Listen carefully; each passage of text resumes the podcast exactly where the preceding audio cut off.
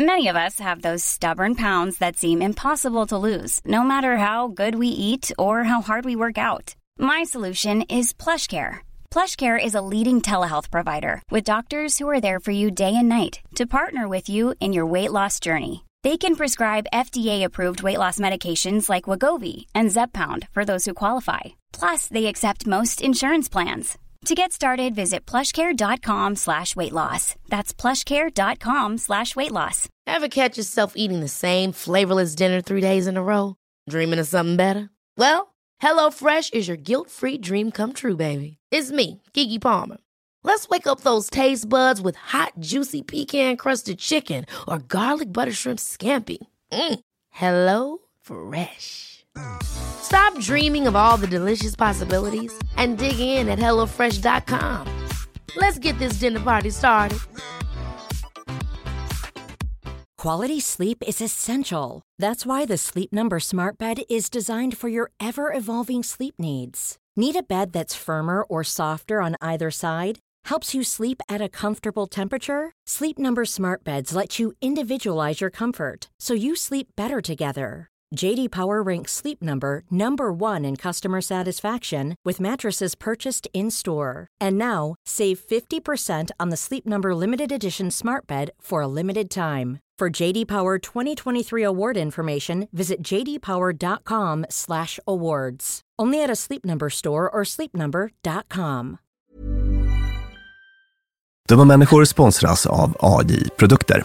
Björn, vad är det som gör att man trivs på jobbet? Ja, men en sån superviktig sak som du och jag brukar tjata om, det är det här med kollegor och samspelet man har med sina arbetskamrater. Det mellanmänskliga. Relationer på jobbet, exakt. Mm, man motiverar varandra, positiv förstärkning och sådana saker. Exakt. Ja. Men det räcker ju inte med bara det. Nej. Man behöver också en bra fysisk miljö. Den ska vara säker och trygg. Mm. Man kanske vill ha ordning och reda på lager och sådana saker. Att det är ergonomiskt. Ja, en ljudmiljö som gör att det är lätt att hålla fokus och att man har kanske ordning och reda med rätt förvaring. Och det här är sånt som AI Produkter kan hjälpa dig med. Arbetsplatsinredningen, att se till att förbättra arbetsmiljön och ge allt ifrån råd om en bättre arbetsstol till att inreda en hel arbetsplats för hela företaget. Ja, AI Produkter säljer inredning för kontor, skola, lager och industri och erbjuder över 15 000 produkter och skickar från sitt lager i Halmstad.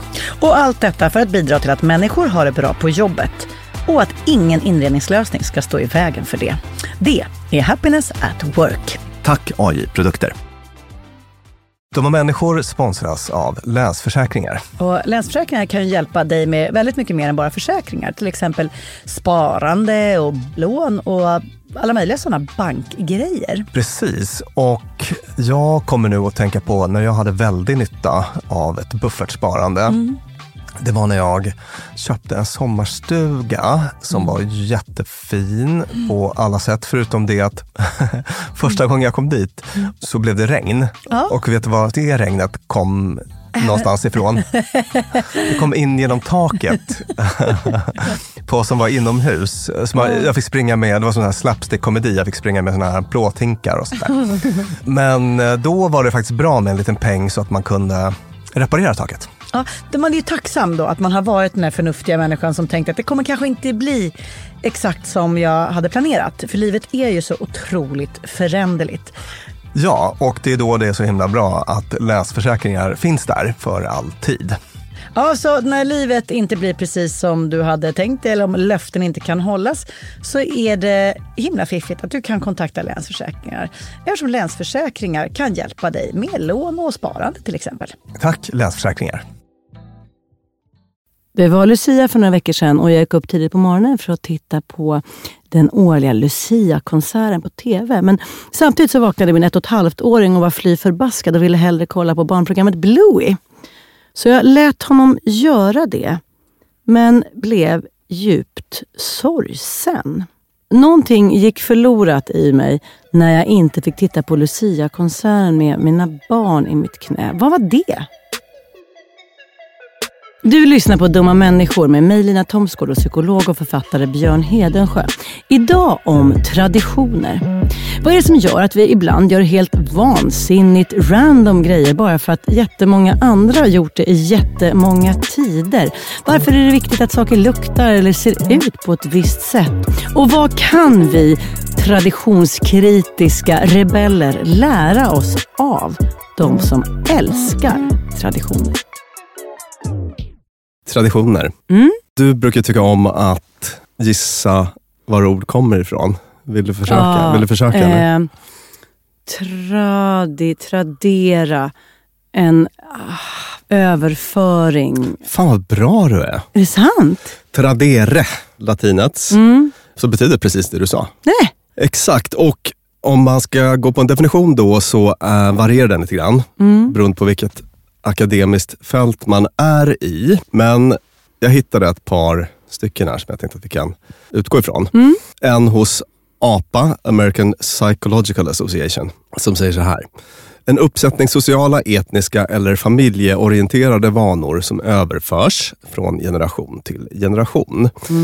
Så hade vi en annan som var en tro eller ett beteende som överförs inom en grupp eller ett samhälle med symbolisk mening eller en speciell betydelse som är rotad i det förflutna. Kan du köpa dem? Ja, jag, köper båda. Sen så har vi då några exempel på det här. Vi har ju helger som jul till exempel. Mm. Men det kan också vara massa annat. Till exempel, du vet de här äh, perukerna som man har i brittiska rättsväsendet. Just det. Bär man ju Ja. liksom av traditionella skäl då. Ja. Hur traditionell är du? Eh, Står det så här efter, efter Björn Hedensjö, inom parentes trad, punkt. men så 3 av 5 ska jag säga. Ja. Genomsnittligt eh, traditionell. Eh, Tra- traditionsbunden. Du då? Jag har ju varit, kanske under mina yngre och mer aktivistiska år, det vill säga när jag var kanske 30, en sån Mm. som liksom har nästan förespråkat att alla traditioner ska ut genom fönstret. Vi Vet du vad? börjar Jag har känt dig så pass länge att Ja. jag minns det. Ja, Att, att du varför var... ska man göra så här för bara för att någon Ja. annan har gjort det? Mm. Usch, fy, blä, vi börjar om. Det känns lite som en sån här lite ungdomsrevoltsgrej. Alltså, det, går, det kanske du med din forskning kan visa sen, att man har någon liten period där man ägnar sig åt sånt. Bara det att min period, eftersom jag är så omoget lagd, den inföll så sent. Så att folk misstog det för liksom politisk medvetenhet eller någonting när jag i själva verket bara var tonåring, 35 år gammal. Men då tyckte jag att det var dåligt. Precis, så här normkritiska liksom, piken där. Allt man gör bara för att andra har gjort det ska man sluta med. Men jag Ja. har ju ändrat så in i bängen. Ja. Nu tycker jag att traditioner är det finaste. Just den här länken till något förflutet, att göra så här. Att stå där med en, en gammal, gammal harv och liksom försöka, eller här, plöja genom jorden med en maskin som är från medeltiden bara för att den här har vi använt här uppe i Dalarna alltid. Så det är den jag ska använda. Jag tänker inte byta upp. Alltså det, den typen av förankring i det förflutna har blivit jätteviktig för mig. Varför eh, har det blivit så, tror du? Gissning ett, blivit förälder. Och att man förstår sitt eget livs förgänglighet och att det är ett sätt att ja, men typ så här, göra sitt liv lite mer meningsfullt. Kanske rent av att det blir någon form av sådär evigt liv. Att så här, det jag gör nu gjorde folk innan och kanske folk kommer göra efter.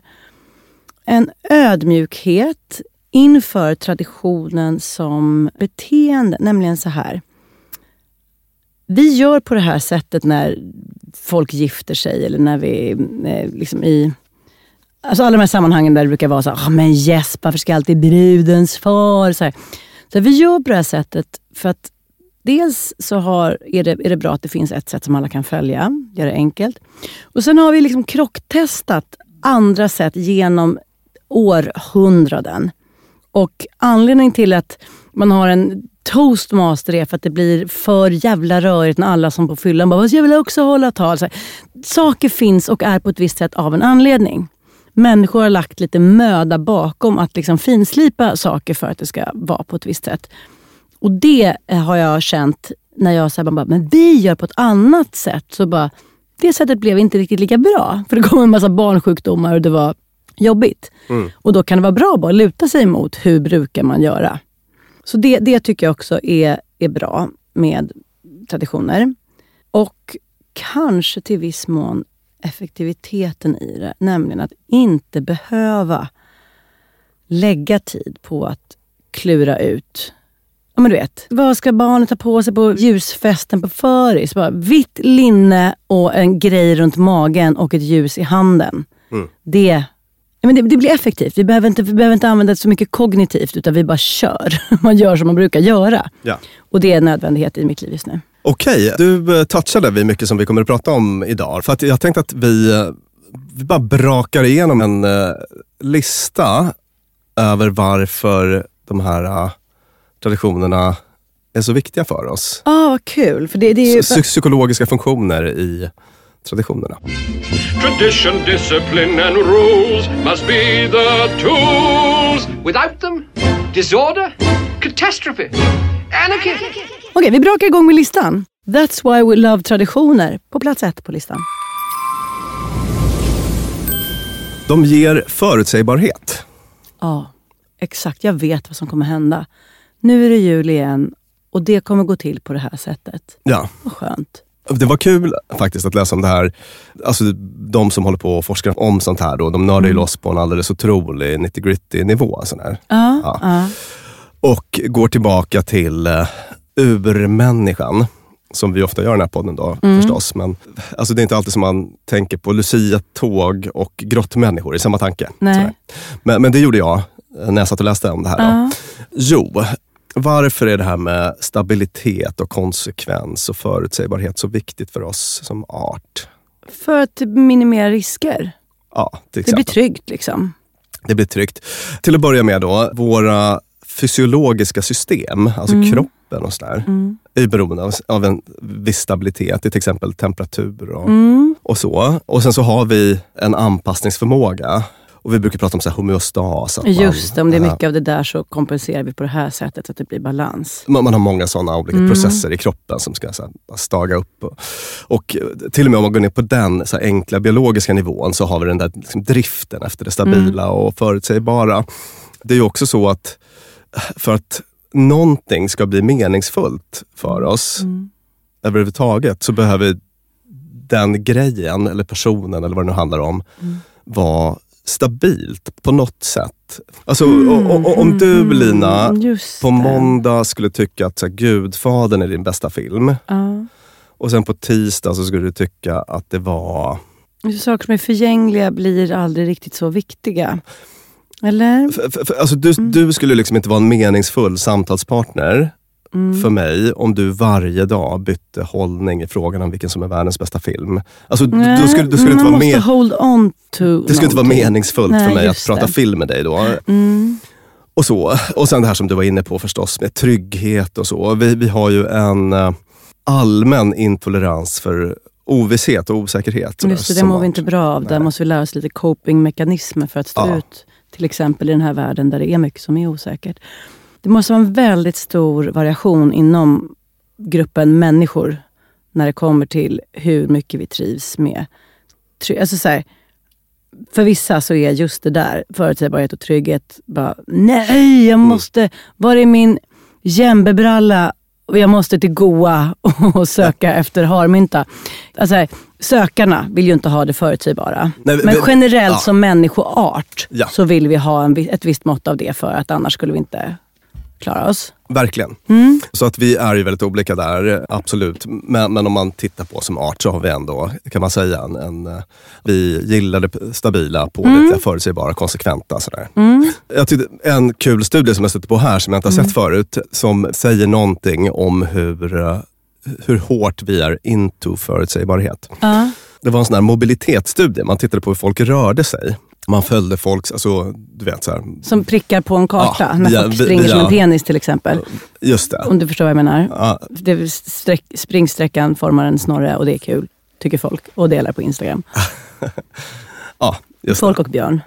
Fria associationer. Nej, men exakt, alltså man kollar alltså så här, mobiltracking, hur folk rör sig bara. Northeastern universitetet då. Och de eh, kollade på en mycket stor mängd människor. Och hur förutsägbara tror du att folk var? Och förutsägbarheten mäter man i hur stor sannolikhet att man utifrån historiska rörelsemönster kan förutsäga hur den här personen ska röra sig den kommande timmen. Så, Kommer man dit, jaha, så här, för att på tisdagar, en vanlig dag brukar hon röra sig så här. ja. Nej men gud, det, det är 85 procent. 93 procent. 93!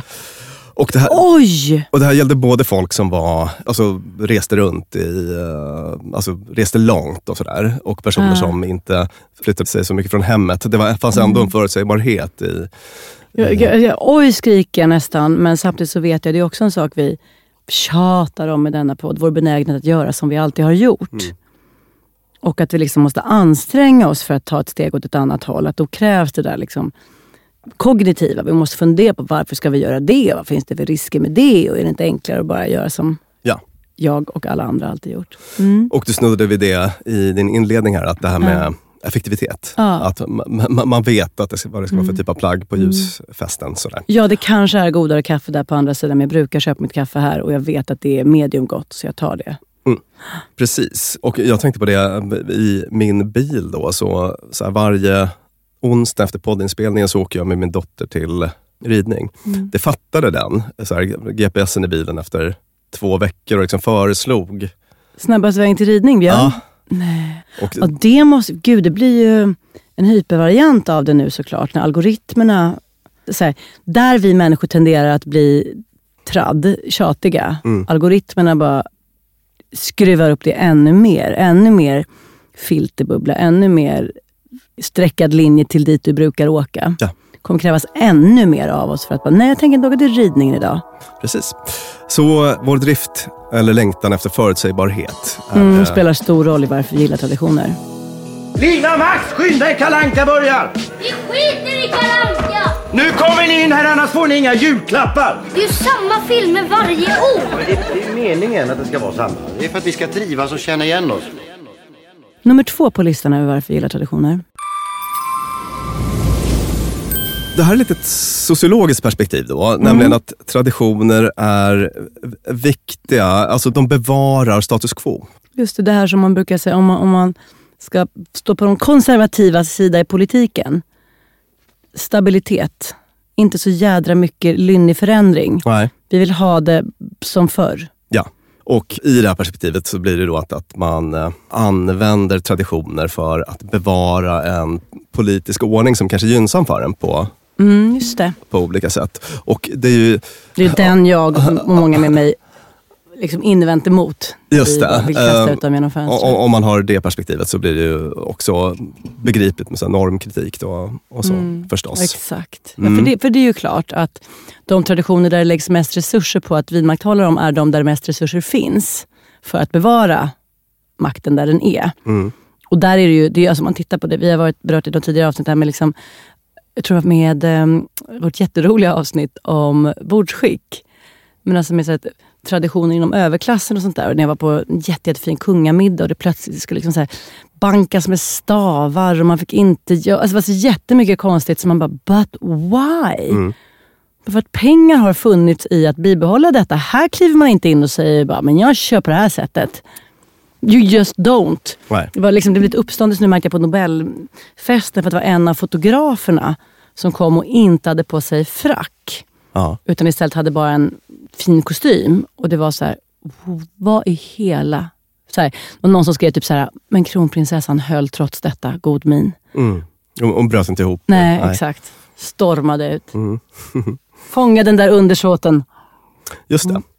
Alltså, på ett sätt kan man då förstå kanske att om det viktiga är bevarandet av en viss ordning, Mm. då blir ju varje brott mot den ordningen kan vara en slippery slope. Exakt, Ja. det är potentiellt. Och det här vill jag, vet du vad som fick mig att förstå värdet av den där typen av tradd? Berätta.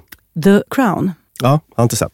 Nej, men när du ser den så kommer du att bli väldigt tagen över hur brittiska hovet, och i synnerhet då The Queen, liksom gått emot de här små, små... Alltså hon, ja, behöver inte gå in mer på henne. Men det var många situationer där hon bara, du, jag vet att det här är jobbigt. Det är piss. Du vill hellre vara med den här tjejen, men det struntar jag i. Mm. För nu är det så att på det här sättet är hur vi ska göra det. Mm. Alltså man, man, man, man skarvar inte, utan man håller sig till linjen. Just det. För börjar man skarva kan allting bara rasa. Ja, och det, och det var något som talade till mig. Mm. Att jag kände det var tryggt och skönt. Vi gör på det sättet som vi har gjort i hundratals år. Jag kan, jag, jag, jag kan förstå den poängen på ett sätt som jag inte kunde när jag var 18. Exakt. Precis. Jag tänkte jag ska ta upp en socialpsykolog, en berömd sådan, Mm. som heter Jonathan Haidt. Känner du igen det? H-A-I-D-T. Kanske att vi har nämnt hans namn i något avsnitt. Han är nämligen en sån, eh, ett stort namn inom det här med liksom, politisk psykologi. Mm. Varför folk röstar som de gör Mm, och sådana mm, mm. saker. Och han brukar prata om eh, fem moraliska byggstenar, eller five moral foundations, som eh, folk lutar sig mot i sin syn på världen och hur man bör- bete sig. Mm. Och då är det omtanke slash omsorg, att liksom bry sig om andra på det sättet.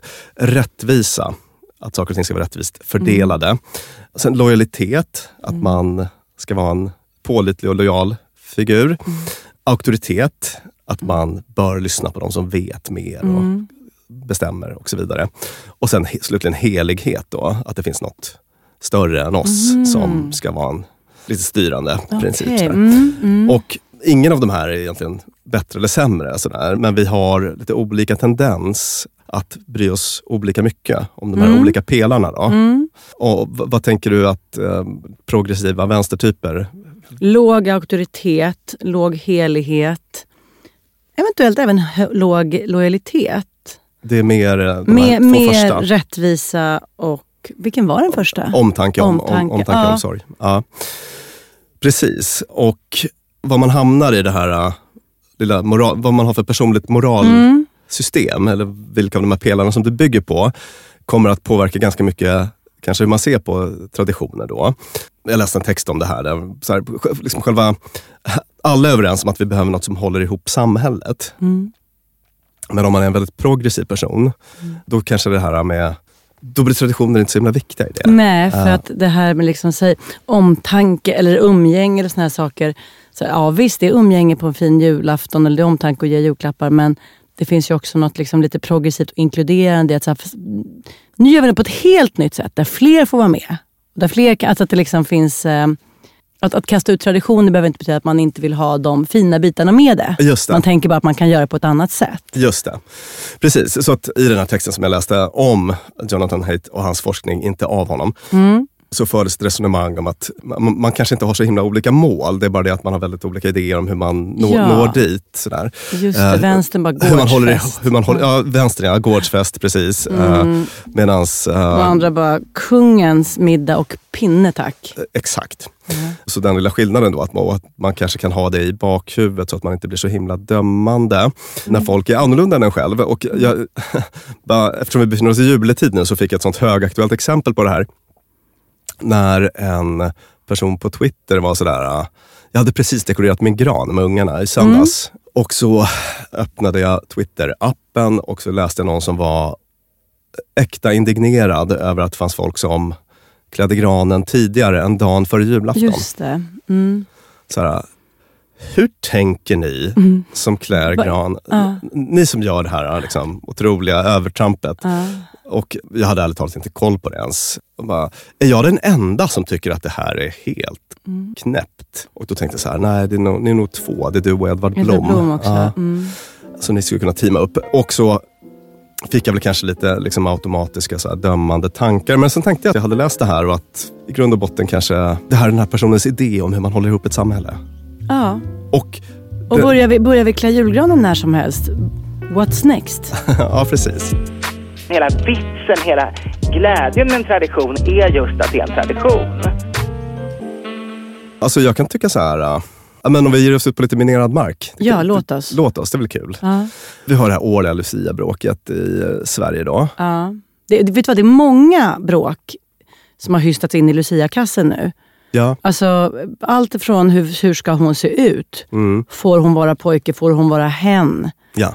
Vad, liksom, hur pass blond, hur pass oblond? Men nu är det även med vad är det för sånger? Får man uppdatera sångerna? Får det heta Lucia? Ska det vara en ljusfest? Ska det, eh, får Ja. man vara liksom Mowgli eller, eller Yoda i Ja. Lucia-tåget? Och då kan väl jag känna alltså, att jag har gjort någon typ av resa där. Ja, verkligen. Att om jag förut var väldigt mycket så som du beskrev att du var. Så här, Mm. Fan, folk får göra vad de vill. Och så Mm. Vad spelar det för roll? Så kan väl nu känna att någon typ av linje måste man väl hålla för att det ska vara någon poäng överhuvudtaget. Jag är ju team Lucia för team uh, ljusfest. Och det är roligt för att så här, hade du frågat mig tio år sedan så hade jag då och jag nu haft en riktigt rivig debatt om precis de här sakerna. Ja. Naturligtvis inte pojke, flicka, bakgrund, hu- alltså sådana där saker. Det, det, det tycker jag är no-brain. Det, det, Life is full of awesome what ifs, and some not so much, like unexpected medical costs. That's why United Healthcare provides Health Protector Guard fixed indemnity insurance plans to supplement your primary plan and help manage out of pocket costs. Learn more at uh1.com. There's never been a faster or easier way to start your weight loss journey than with PlushCare. PlushCare accepts most insurance plans and gives you online access to board-certified physicians who can prescribe FDA-approved weight loss medications like Wigovi and Zepbound for those who qualify. Take charge of your health and speak with a board-certified physician about a weight loss plan that's right for you. Get started today at plushcare.com slash weight loss. That's plushcare.com slash weight loss. plushcare.com slash weight loss. I'm Sandra, and I'm just the professional your small business was looking for. But you didn't hire me because you didn't use LinkedIn jobs. LinkedIn has professionals you can't find anywhere else, including those who aren't actively looking for a new job but might be open to the perfect role, like me. In a given month, over 70% of LinkedIn users don't visit other leading job sites. So if you're not looking on LinkedIn, you'll miss out on great candidates like Sandra. Start hiring professionals like a professional. Post your free job on linkedin.com/people today. Dumma människor sponsras av Claritin. Ja, för nu är det ju vår och vårkänslor spirar. Mm. Även jag får, jag har liksom varit ihop med min kille i snart ett decennium och blir vårkänsla. Lite vårrusig. Ja, jag vill, jag vill ut och hålla hand och springa över en sommaräng. Ja. Då kan man tänka att det är synd om dem som inte kan det. Det är rätt många ja. Det är det. Ja. Och det märker man alltid på just våren. För det är då de kommer in på kontoret och när alla andra är så uppspelta för att gatorna är sopade och solen gnistrar så är det liksom bara rinnande ögon, rinnande näsa, det Min kliar. pappa till exempel, pollenallergiker som älskar att påta i trädgården då. Och det vill man ju att han ska kunna göra. Och det är där vårt budskap från Clarityn kommer in i bilden. För det, Clarityn ger vårkänslorna en chans för allergiker. Det är antihistamin vid tillfälliga allergiska besvär, till exempel pollen, pälsdjur eller dammallergi, som ger snabb effekt inom en till tre timmar. Och besvären lindras i hela 24 timmar. Clarityn, en tablett och sirap, Loratadin, är receptfria läkemedel vid tillfälliga allergiska besvär hos vuxna och barn över 6 år och kroppsvikt över 30 kilo om du tar tablett. Du ska inte ta Clarityn om du är gravid eller ammar. Läs bipacksedeln noga innan du tar Claritin, särskilt om du har en leversjukdom eller ska genomgå hudtester för allergi. Och kontakta läkare om du inte mår bättre eller om du mår sämre efter sju dagar. Och kontakta alltid läkare vid användning längre än tre månader. Och mer om det här kan du läsa på bayer.se. Tusen tack Claritin. Dumma människor sponsras av Arlanda Express. Och du vet om man ska iväg sådär riktigt, riktigt tidigt, alltså fakirtidigt. Ja, svårt för mig som kvällsperson, men Ja, för mig, för mig lite enklare, men då kanske Mm. det är ännu, ännu tidigare Ja. för mig. Det är nästan 11 på kvällen. Ja, så tidigt på morgonen. Då tänker man ju ofta att det enklaste sättet att lösa det är bara taxi, eller vi tar bilen om man ska ut till Arlanda precis. och men- packa in alla väskor. och sånt där. Ja. Exakt så ja, men det är faktiskt så att Arlanda Express går väldigt tidigt på morgonen. Från 04.20 och sen så faktiskt också till sent på natten då, 00.35. Mm. Så att det är ett jättebra alternativ i båda ändarna av dygnet. Ja, Arlanda Express är det snabbaste sättet att ta sig till och från Arlanda och det är väldigt mycket smidigare än man tror. Det är bara 18 minuter från centralstationen och det är ju väldigt punktligt Ja. för att vara tåg om man får säga så. Precis, och Arlanda Express startade som ett miljöinitiativ för 25 år sedan och det är fortsatt så att tåg är det mest miljövänliga sättet att ta sig till och från flygplatsen om man nu inte vill gå eller cykla, men det tar ju lite längre tid. Och hemsidan för mer info är arlandaexpress.se om du vill hoppa på tåget. Tusen tack Arlanda Express. Jag tycker nästan är, ja. Jag håller med. Men, men eh, när det kommer till liksom uppdatera grejer, så bara, kan det inte bara få vara sådär? Nej, ingen fattar vad det där ordet betyder, men det är väl större chans att de fattar det om ordet finns kvar, än om vi byter ut det mot något annat. Just det. Tycker Lina idag. Och Lina då skulle bara, what? Varför sjunga på ett gammalt konstigt sätt? Som, ja. Men det är ju roligt för att det är en resa som jag inte såg komma. Nej. Alltså jag trodde inte att jag skulle bli den mossiga, traditionsbevarande, konservativa typen som bara, Det är du kanske så inte här heller. ska Eller? Eller är du ett det? tungt fjät sjungas. Ja. Nej, men jag, bör, jag börjar bli det. Och Ja. Vi har, om jag bara får knyta an till din eh, julgransberättelse, ingen julgran hemma. Det kommer typ inte bli någon. Vi har inte hunnit. Ingen som har lyft det hemma. Som bara, hur ska vi göra med gran? Jag hade någon tanke om att vi skulle ha den ute liksom på balkongen. För att vår, Ja, det är ju en mardröm. vårt minsta barn är tok. Ja, just det. Han ska ju riva ner på tisdag. Mm, Ja. Men sen så drabbades jag av något så här, du vet. Jag bara insåg häromkvällen att så här, vänta, mitt stora barn, han är ju fem och ett halvt. Det var ju så här peak julpepp när jag var liten. Just det. Det var l- sån där vitt ludd på Max ljusen. behöver en gran. Ja, han har inte bett om det. Han är fostrad av mig och Alex som har varit lite slarviga med såna här saker generellt. Men jag känner att jag har missat något. Alltså jag har misslyckats med att föra vidare en tradition som gör att Max ögon tindrar och är så här, när ska vi klä granen mor? Och att jag plockar fram så här, det vita håriga lurvet som min farmor hade på ljusen. Eller att så här, julkrubban som vi alltid ställer här i hörnet. Som jag tror har jättemycket med så här, religion, alltså så här, för, mig, för min del är det så här, ett känslomässigt uppror mot någon form av så här, äh, så här, vi är inte religiösa. Med det badvattnet har även bebisen julmys Mm. försvunnit ut. Så att det har varit så här, ah, vad ska vi äta? Men det är gott med det här. Så sitter man där och käkar musslor på julafton, vilket är jättegott. Men bara, vänta, vad förlorade vi nu? Och då blev jag lite sorgsen när jag tänkte på Max. Att det har varit en asmysig grej i mitt liv. Att så här, längta till julen. Och så här, nej, julgodiset är inte så gott. Nej. Men det är mysigt med den där lilla skålen som alltid plockas fram. Ja. Så nu... nu Ja, Jag känner faktiskt att jag har en skyldighet gentemot mina ungar. Ja. Att ge dem det jag fick. Så att säga. Ja, och typ skapa det. Mm. För det är den grejen. Man, för, för du sa bara, det kommer inte naturligt. Ska jag hålla på och så här, köpa träd bara för att man bara, ja, det är precis det det är. Ja. Och så här, vidareföra. Ska vi bestämma att ni kanske löser den här grangrejen? Ja, vi ska, vi ska Gran- lösa den här grejen. grangrejen. Ja. Och det kanske blir lite Edvard Blomsk då, att det blir verkligen nu så här, dagen innan. Då kommer han vara glad. Då kommer han vara- och då blev vi plötsligt, det gick vi så här, reaplansresa från punk till traditionalister för att vi bara, fnys, ni som har gran innan. Får jag säga en till åsikt som jag har Ja. vad, gäller det här, som kanske drar lite åt det konservativa hållet. Då. Mm. Jag tycker man ska betala kyrkoskatt. Ja, Så, alltså, oavsett om man är religiös eller inte. Absolut. Som en kultur, eh, så här gemensam kulturarvsskatt. Eh, absolut. För att det är också, eh, apropå de här liksom, traditionerna som någonting som, som håller ihop, sammanfogar, att vara med på det tåget. Men har ni ingen julgran? Ja, farsan kanske kommer med en ikväll. Om man inte glömmer den förstås. Men i så fall går jag väl ut och hämtar den själv.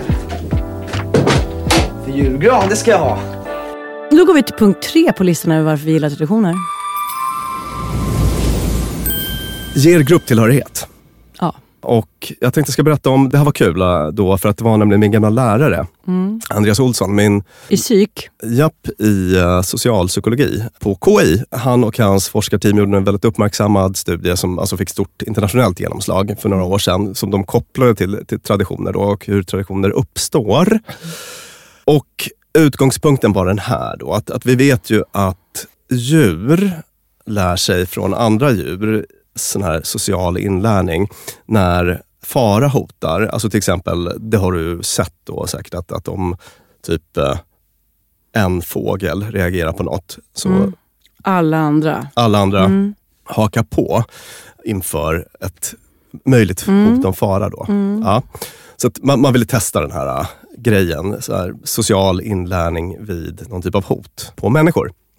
Har inte studerats faktiskt. Oj. Uh, alltså det känns som en så himla liksom, basic grej, men, Ja. men, men de var på något vis först med det. Då. Och då så gjorde de så här att de hade 120 försökspersoner som fick eh, välja mellan två bilder. Bild A och bild B som dök upp på någon skärm Mm. framför dem. Och de fick också veta då att de skulle få en eh, oskön stöt, elektrisk stöt, om de svarade fel. Mm. Och det var bara hittepå, alltså det fanns ingen sån verklig risk. Och innan de gjorde sitt val så fick de titta på någon annan person som eh, stod inför samma Mm. beslutssituation, bild A Mm, eller mm, bild mm. B. Och den här personen på videon valde alltid bild A då. Och det här var en sån hotfull situation. Mm. Du Ja. kan få en stöt. Ja, så att Mm. man tittar på vad någon annan gör. Och det visade sig sig då att, att i 95 procent av fallen så valde folk samma. Men det. hade de då sett att den som valde val, val alternativ A Nej. inte fick en stöt? det, det fick de inte se. Nej, så att det är så här, den kan mycket väl ha fått en stöt, men om den fick det så vill jag få det också. Alltså man, Eller, eller, liksom, eller så här, det blir lättare att bära om någon annan har fått stöten. Kanske. Eller, ja. Ja, alltså, när vi är i en hotfull situation så är vi då extra benägna att bara ta in så social information. Och vad gör andra? Och göra likadant. Lite oavsett. Ah. Alltså, vi blir bara Ah, mer, ah, ah. mer såna. Mer konformistiska då kanske. Just det. Mm. Och sen testade man en annan variant där folk fick var istället en belöning i potten. Inte en bestraffning, inte en stöt, utan man Mm. kunde vinna biobiljetter. Då var folk mycket mindre benägna. Just det, det spelar ingen roll om du vinner. Jag, jag tänker satsa på det här. Ja. Ah. Då, då blev man mycket friare. Sådär. Åh, vad intressant. Ja, och sen fortsatte man det här experimentet på det här sättet. Då, att man gjorde ett upplägg där tio personer fick titta på den här videon i vilket en person valde alternativ A och så fick de göra sitt eget val. Och sen så fick tio nya titta på när de här hade gjort sitt val. Mm, mm. Och så skulle man bara se hur länge det här val, Ah, ja, val ja, A när droppar folk av? Liksom. Ja, val Ah. A hängde med. Och där väldigt eh, konsekvent så, alltså efter fem generationer Så började man tänka lite friare? Nej. Nej. Fortfarande? så var alternativ A det folk valde i 95 procent av fallen. Nej. Men okej, okej. jag- min hjärna sprängs av alla olika associationer. Vad det här gör med oss. Alltså, I tider av eh, kris, hot, klimat, krig så vill vi göra som alla andra gör. Mm. Vi röstar på det stora partiet. Eller, alltså, det finns säkert massa andra saker som spelar in också. De drog den här slutsatsen då, Ja. i relation till eh, traditioner. Att Mm. Just det här att det var ett random val. Det var ju helt random. Ja, just det. det var inte här, han, Göran som valde innan mig, han har verkligen läst på om A och B. Så Ja. han vet vad han gör. Ja, precis. Eh, Mm. Det var så här helt liksom, oladdat, eller man Mm. hade ingen åsikt. Sådär, Mm, utan, mm. Och det menar de, är, många traditioner är ju också sådana. Ta det här med alltså, såna religiösa traditioner av typen eh, inom eh, judendom och islam, då, Mm. att man inte ska äta fläskkött. Alltså, det finns lite spekulationer om vad skälet kan ha varit i det. Men man, är, Mm. man är inte riktigt säker. Alltså, Vissa Mm. skaldjur ska man inte äta, sådär, du vet halal och eh, Mm. koshermat. Sådär. Mm, mm. Fanns det en praktisk anledning? Kanske, kanske inte. typ. Men det verkar, en hel del grejer verkar ganska random. Och hur kan de här random grejerna bara överleva så himla länge? Ja. Och då tänker de sig så här, forskarna, att det är det det har med så här ingrupp utgrupp att göra. Att, att det är så otroligt, liksom, risken att på något vis fördömas av andra i ingruppen Mm. Blir det så potentiellt bestraffande. Så att man går väldigt enkelt då på den här sociala informationen. Mm. Ja, är du med? Jag är med. Det var en lång väg dit, men Ja, lång och spännande tycker jag. Och jag tycker att det var en jätte... Jag tycker Andreas Olsson och hans gäng kom fram till något jättespännande. Och, och också att det, alltså, det är liksom ett sundhetstecken hos oss att vi gör på det här sättet. För vi vill vara med i gemenskapen. det är ett sundhetstecken där? Mellan, men det är också ett... Korkadhetstecken. Ja, alltså det, det, det, det, säger ju mycket om vår Ja. tendens till eh, konformitet. Att, Ja. att inte ifrågasätta. Att, eh, Ja, ja. Jag bara tänker ut, utifrån, vi har pratat om det precis på det privata planet du och jag, om det här med liksom hur att få tillhöra gemenskapen och hur viktigt det är för oss att få vara, vara med i gänget. Att inte vara ensamma och utstötta. Och så här. Vi gjorde ett även avsnitt då, det här kärleksbrevet till ensamma. Om det. Och då, det är liksom lite rörande när man tänker på att vi gör saker som är stolliga men anledningen är att vi vill få vara med. Mm. Vi vill tillhöra gänget. Och det var jag nu plötsligt såg i en tradition som bevarats över jätte- jättemånga liksom, generationer. Just det. Fastän den är random. Precis, och, och till slut så blir det viktiga, liksom själva innehållet blir nästan oviktigt. Ja, vi bara Eh, gör så här. Det, handlar mycket mer om att egentligen markera, jag tillhör den här gruppen. Ja. Det gör inte du, Mm. som äter si eller så. Vi har en kristen eh, högtid som eh, handlar om att vår frälsare blev uppspikad på ett kors. Alltså, vi vill så gärna hålla det här minnet levande. Har ni några tankar om hur vi kan göra det? Ja. Kycklingar! Va? Ja, en jävla massa kycklingar! Och så dansar vi vidare till punkt nummer fyra på listan över varför vi gillar traditioner. Det är festligt med starka sensoriska sensationer. Ah, enter nyårsraketer.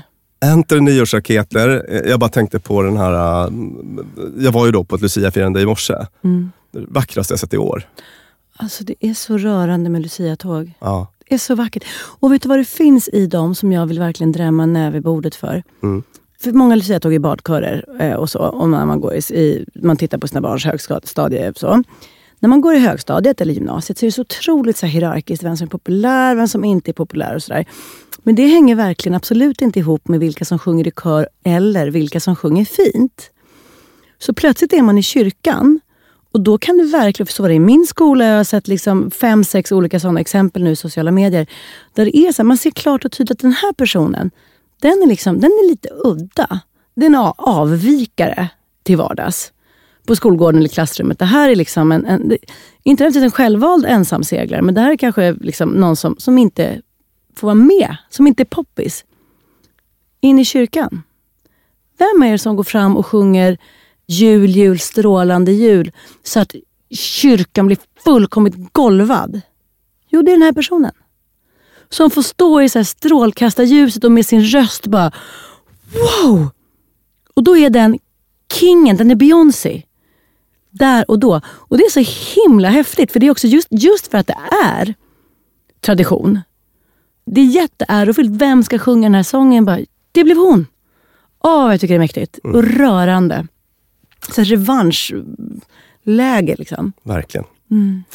Ja, men, många traditioner är väldigt nära kopplade till starka sensoriska upplevelser. Sinnesintryck. Mm. Lukter Ja, det ska vara nejlikor och apelsinerna. Precis. Ja. Och läste lite sådana studier nu då, som, som är att, att Myrra. särskilt lukter tydligen då, mm. har, har en väldigt stark, eh, har en starkare, alltså så här minnesframkallande Ja just, ja, just det. Dof, än, doften än andra, varar, varar än andra synintryck. Ja. Jag som är så, jag får verkligen be om ursäkt lyssnarna för att jag är så himla okunnig om andra kulturers både liksom traditioner och högtider och sådär. Men där, jag känner ju i min näsa dofterna av liksom, jul och, och sill vid midsommar och sådär. Men det gäller även då andra högtider. På chanukka, det doftas av speciella saker. Helt säkert. Mm. Så att det är en sån grej som, som utmärker många Och man eh, dekorerar och gör fint. olika kulturer, ja. Ja. Och, och, man smäller med smällare trots att hundar blir livrädda och trots att det är dåligt för miljön och livsfarligt. Så bara, det ska glittra och tjonga. Ja. Och, uh.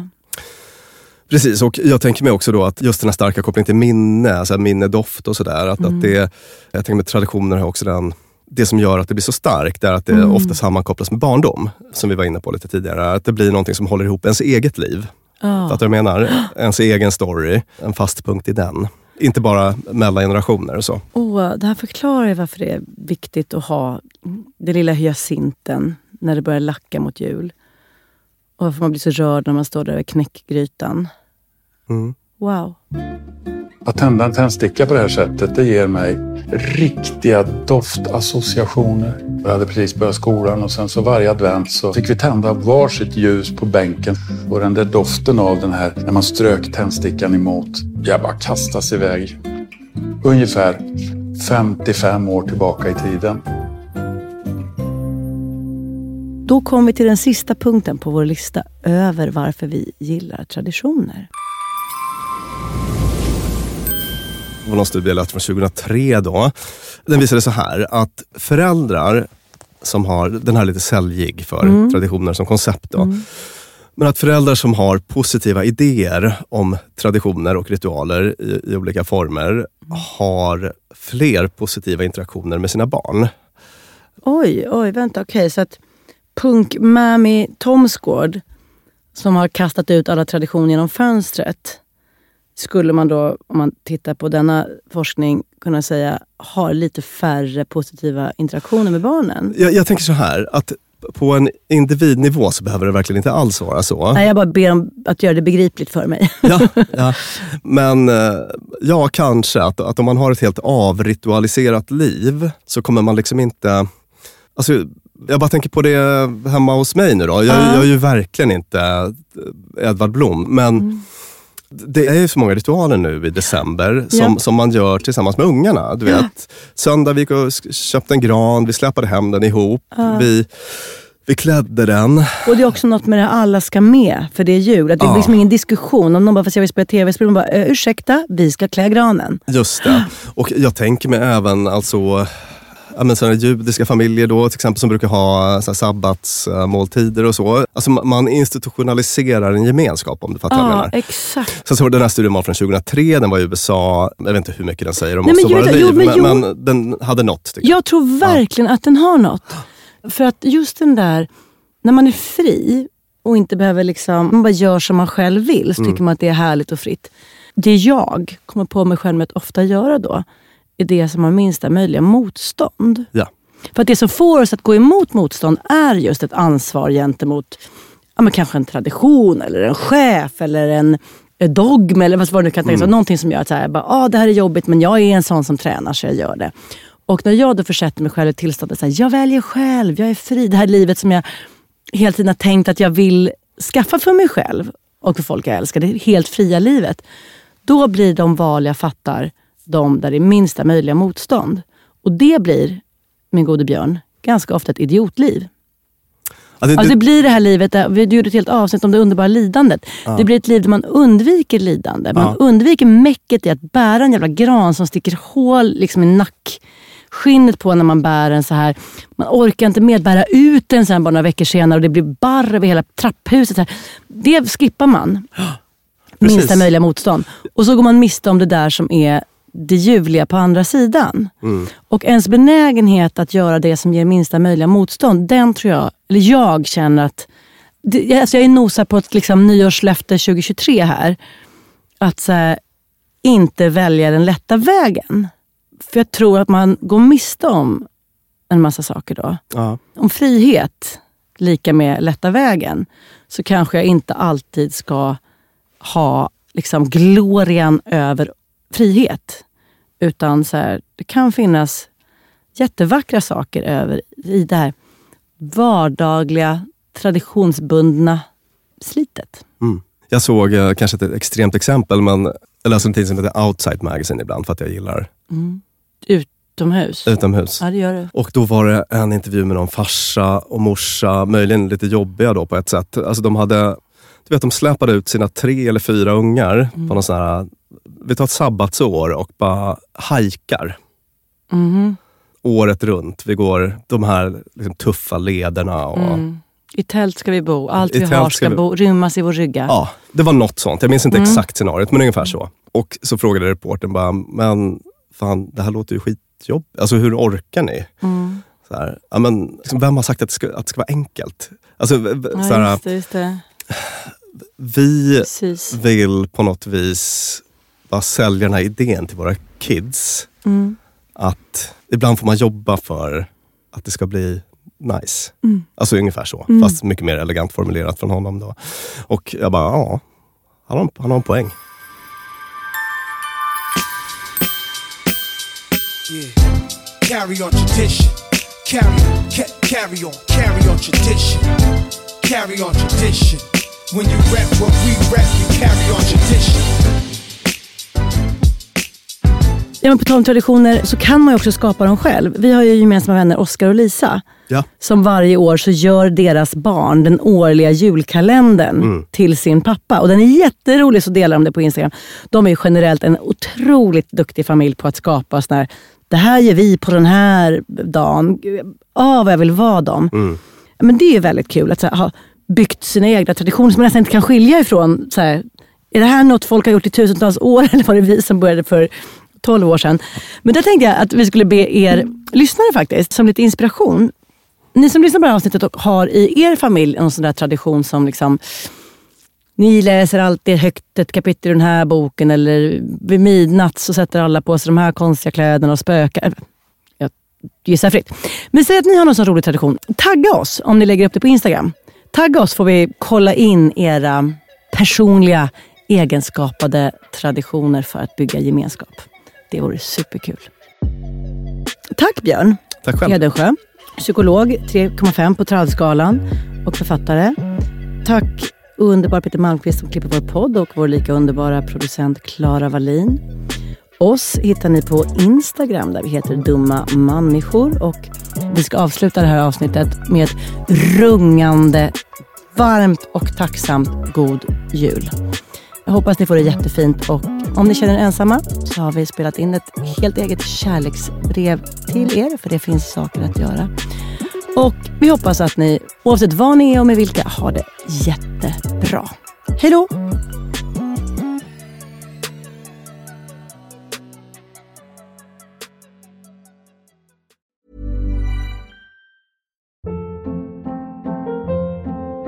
Hold up. What was that? Boring. No flavor. That was as bad as those leftovers you ate all week. Kiki Palmer here, and it's time to say hello to something fresh and guilt-free. Hello Fresh. Jazz up dinner with pecan-crusted chicken or garlic butter shrimp scampi. Now that's music to my mouth. Hello Fresh. Let's get this dinner party started. Discover all the delicious possibilities at hellofresh.com.